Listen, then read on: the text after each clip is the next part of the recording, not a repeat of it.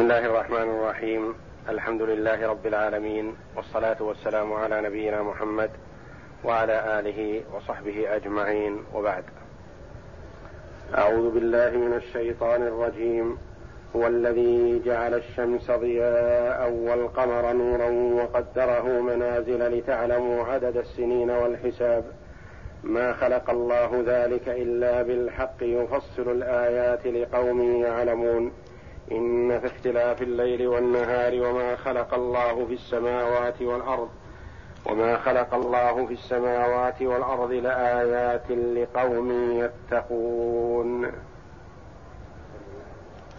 هو الذي جعل الشمس ضياء والقمر نورا وقدره منازل لتعلموا عدد السنين والحساب. ما خلق الله ذلك إلا بالحق يفصل الآيات لقوم يعلمون. لما ذكر جل وعلا كمال قدرته بخلق السماوات والأرض وما فيهما من الأجرام العظام وأن ذلك دليل واضح على قدرته على البعث جل وعلا وأنه المتفرد بالربوبية والوحدانية والموصوف بصفات الكمال والمبرأ والمنزه عن صفات النقص والعيب. ذكر جل وعلا شيئا من الآيات الكونية التي تدل على كمال حكمته جل وعلا في صنعه وخلقه. ذكر هاتين الآيتين العظيمتين الشمس والقمر ودلالتهما على إتقان الله جل وعلا لما خلقه وأوجده وأنهما من يوم أن خلقهما الله جل وعلا إلى أن يرث الله الأرض ومن عليها يسيران بإتقان وانتظام على حسب ما قدره الله جل وعلا. لا يتقدم أحدهما عما جعل له ولا يتأخر ولا يسبق أحدهما الآخر وإنما نظم ذلك ورتبه جل وعلا فسار على حسب ما نظم جل وعلا. فقال سبحانه هو الذي جعل الشمس ضياء. جعل الشمس جعل يصح أن تكون بمعنى صير فتكون الشمس مفعوله الأول وضياء مفعوله الثاني.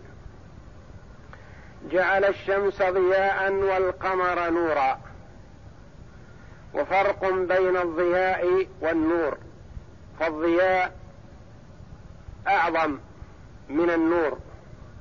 وقال بعض العلماء المختصين بهذه الأمور إن الضياء هو ما كان مصدره من نفسه.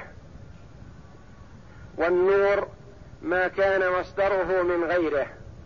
هو نور بسبب غيره لا بسبب لا بنفسه. والضياء ما كان فيه الضياء بنفسه. ولذا قالوا إن الشمس نفسها ضياء. وأما القمر فإن نوره وضياءه ونوره من نور الشمس. من ضياء الشمس. هو الذي جعل الشمس ضياء والقمر نورا. وضياء مصدر كمثل قام يقوم قيام وصام يصوم صيام. وقيل إنه جمع كما يقال سياط سوط وسياط.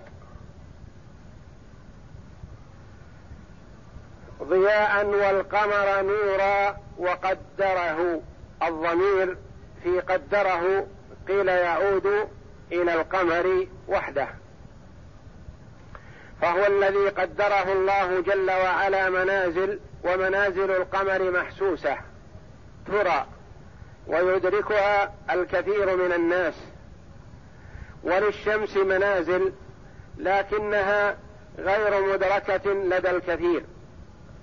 ولهذا رتب الله جل وعلا الأحكام الدنيوية والأخروية على القمر لأن منازله محسوسة مدركة.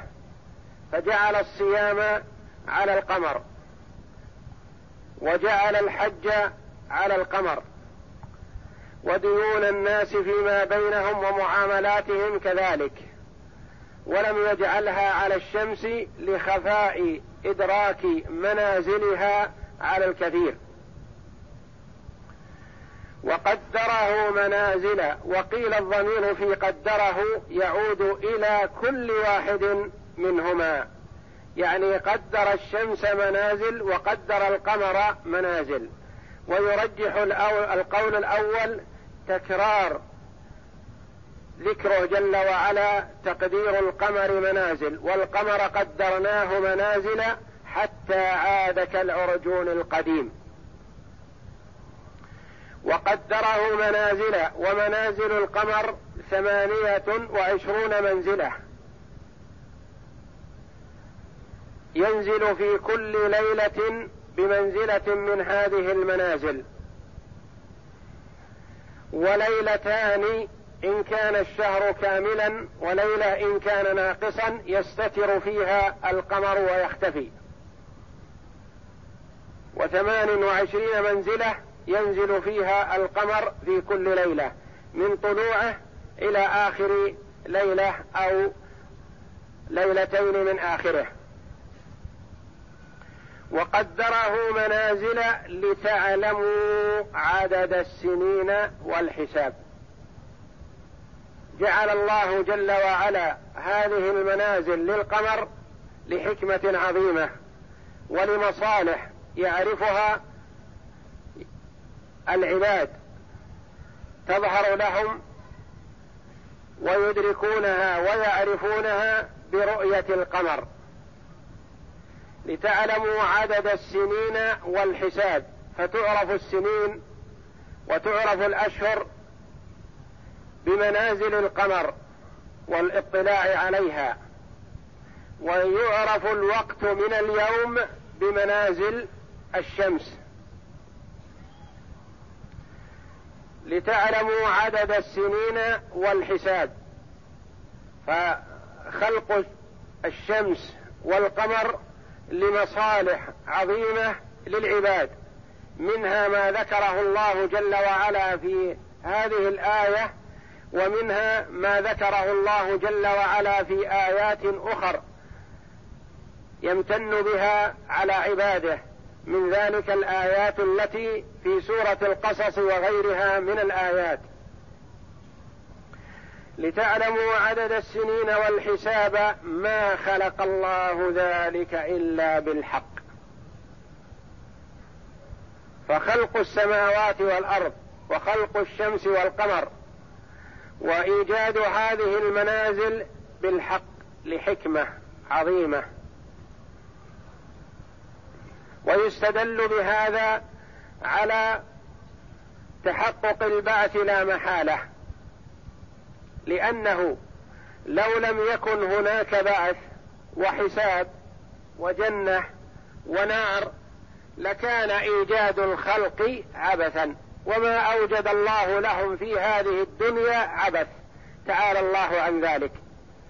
فهو جل وعلا أوجد الخلق لأمر عظيم لعبادته والعمل بطاعته. وأثاب من عمل بطاعته الجنة. وعاقب من ترك طاعته وعمل بمعصيته بالنار.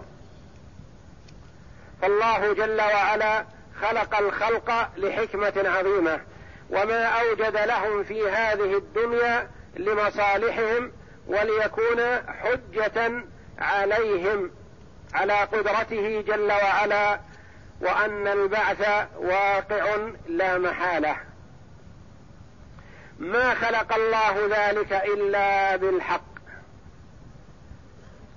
والاستثناء في قوله جل وعلا إلا بالحق يسميه العلماء استثناء مفرغ وهو الذي تقدم النفي على ما ولم يذكر المستثنى منه. وعلامة الاستثناء المفرق هو أنه إذا حذفت أداة النفي وأداة الاستثناء صح الكلام. خلق الله ذلك بالحق. ما خلق الله ذلك إلا بالحق. إلا أن النفي والاستثناء يفهم منه التأكيد.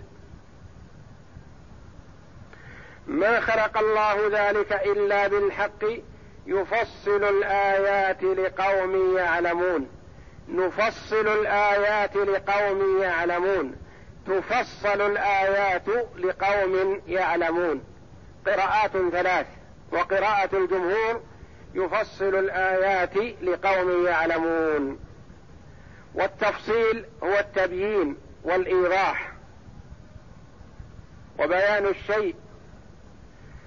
الآيات والمراد بالآيات تطلق الآيات ويراد بها الآيات الكونية كالشمس والقمر والسماء والجبال والأشجار والأحجار والأنهار الأشياء التي خلقها الله جل وعلا.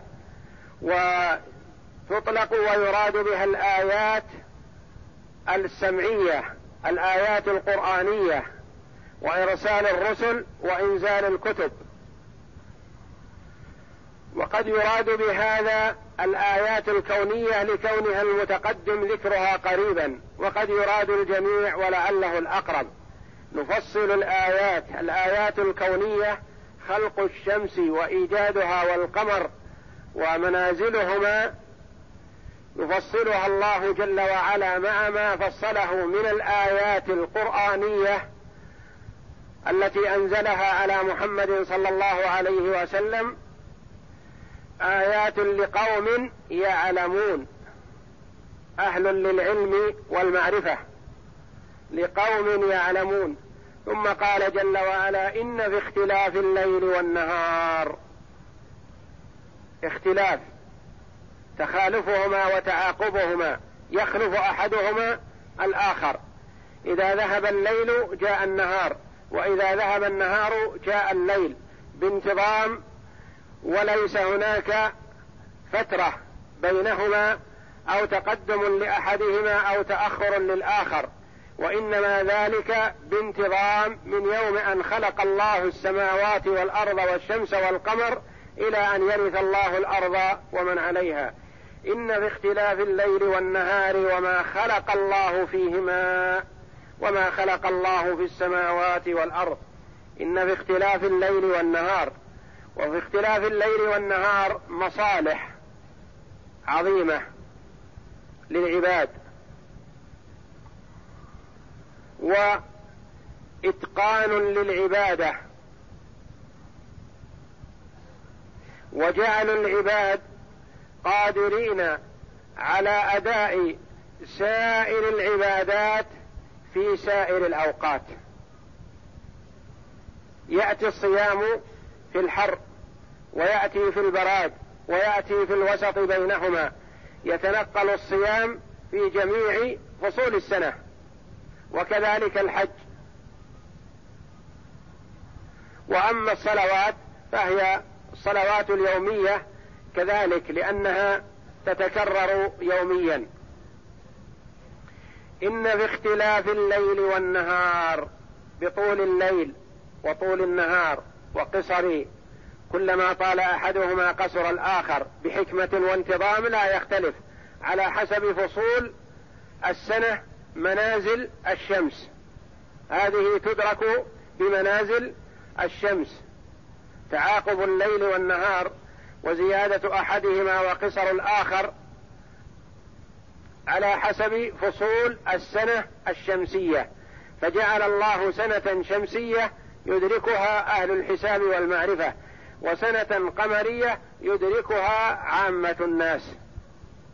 إن في اختلاف الليل والنهار وما خلق الله في السماوات والأرض ما خلق الله في السماوات والأرض من خلق الله في السماوات من الشمس والقمر وما فيهما وما فيها من الملائكة وما فيها من الخلق العظيم. وما خلق الله جل وعلا في الأرض من الجبال والأنهار والبحار وغير ذلك من الآيات الكونية. لآيات علامات ودلالة على قدرة الله جل وعلا وعلى وحدانيته وعلى اتصافه جل وعلا بالحكمة والتقدير والعلم سبحانه وتعالى. لآيات لقوم يتقون يتقون الله جل وعلا. وأما الذي لا يتقي الله فهو غافل ساه لاه معرض عما خلق له. ومن الذي ينتفع بالآيات؟ الذي ينتفع بالآيات هو من اتقى الله جل وعلا وخافه وعلم أنه مبعوث. وأنه مسؤول وأنه محاسب عما قدمه من عمل. إن خيرا فخير وإن كان عمله شرا فشر. فيجازى بمثل عمله. وفي هذه الآيات تذكير من الله جل وعلا لعباده بأن يتأملوا فيما حولهم يتأملوا فيما خلق الله جل وعلا من الآيات التي يدركونها ويشاهدونها دالة على قدرته جل وعلا وكمال حكمته. فإذا علم العبد ذلك وتيقنه عرف أنه لا يستحق العبادة سوى الله جل وعلا. بسم الله.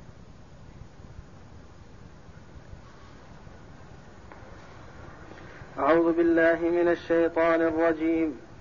هو الذي جعل الشمس ضياء والقمر نورا وقدره منازل لتعلموا عدد السنين والحساب. ما خلق الله ذلك إلا بالحق. يفصل الآيات لقوم يعلمون. إن في اختلاف الليل والنهار وما خلق الله في السماوات والأرض لآيات لقوم يتقون. قال العماد بن كثير رحمه الله تعالى يخبر تعالى عما خلق من الآيات الدالة على كمال قدرته وعظيم سلطانه وأنه جعل الشعاع الصادر عن جرم الشمس ضياء. وجعل شعاع القمر نورا.